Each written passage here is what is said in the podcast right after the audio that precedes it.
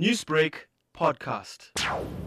You know, I've been talking to people, and you know, uh, there's a sense of you know uh, skepticism. People are not able to digest the fact that you know such a thing can happen. You know, two powerhouse performers. You know, in a matter of two days. Let's focus now on Rishi Kapoor. Of course, what an illustrious career. Went beyond the Kapoor name, beyond the name of his father, Raj Kapoor. See, first and foremost, he was one of the very few actors in the country who have a, who have found success uh, playing the lead as well as doing those supporting characters towards the latter half of his career. If you look at his career, you know, it all began, um, officially it began in 1970 with the film Mera Naam Joker, which is regarded as Raj Kapoor's magnum opus. But uh, with Mera Naam Joker, he played that, you know, school kid who was infatuated by his teacher, played by Simi Garewal.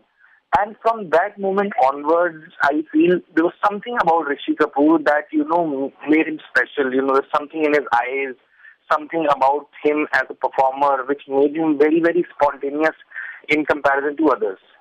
Uh, so Mera Naam Joker was a special film, but that was still, you know, a performance in the category of a child actor. But three years later, he came out with Bobby, and Bobby was a big blockbuster. It became a sensation because of the songs and the lead pair of uh, Dimple Kapadia and Rishi Kapoor. You know, everybody uh, was talking about it, and that film really established Rishi Kapoor, you know, as uh, one of the heartthrobs of the country. Working in Henna, Prem Granth, even Aab Chale, what was his contribution like to revive the, you know, defunct RK banner? Somewhere I feel I've always felt that, um, you know, this is something that I, you can take it as a criticism. I felt that, you know, he should have done more. Uh, like something which Rishi Kapoor and, you know, all these people, they had great legacy to carry forward. But somewhere I felt Rishi was not that interested. Probably Ranveer was more. Even now, you know, if you look at, you know, the films, the legacy, I think Ranveer is more closely involved, you know, in, uh, you know, in, in, the, in protecting these films, in marketing these films, in distributing these films.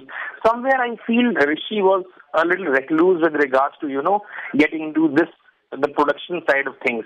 Probably he was more comfortable as an actor, as a performer, and maybe because of the success that he got, you know, he was more successful than, you know, anybody, you know, at that point in time in his family. And as an actor, he had a great market value also. So probably maybe he didn't have the time or maybe he didn't want to expand himself at that point in time.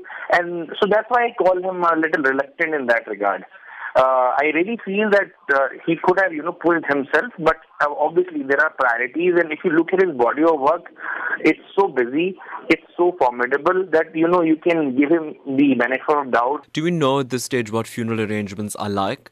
As of now, you know, uh, as per the uh, statement issued by the Kapoor family, they have requested the fans and they have requested the followers to strongly abide by the lockdown guidelines. As you are aware that there is a nationwide lockdown in the country and because of the coronavirus, social distancing is a norm.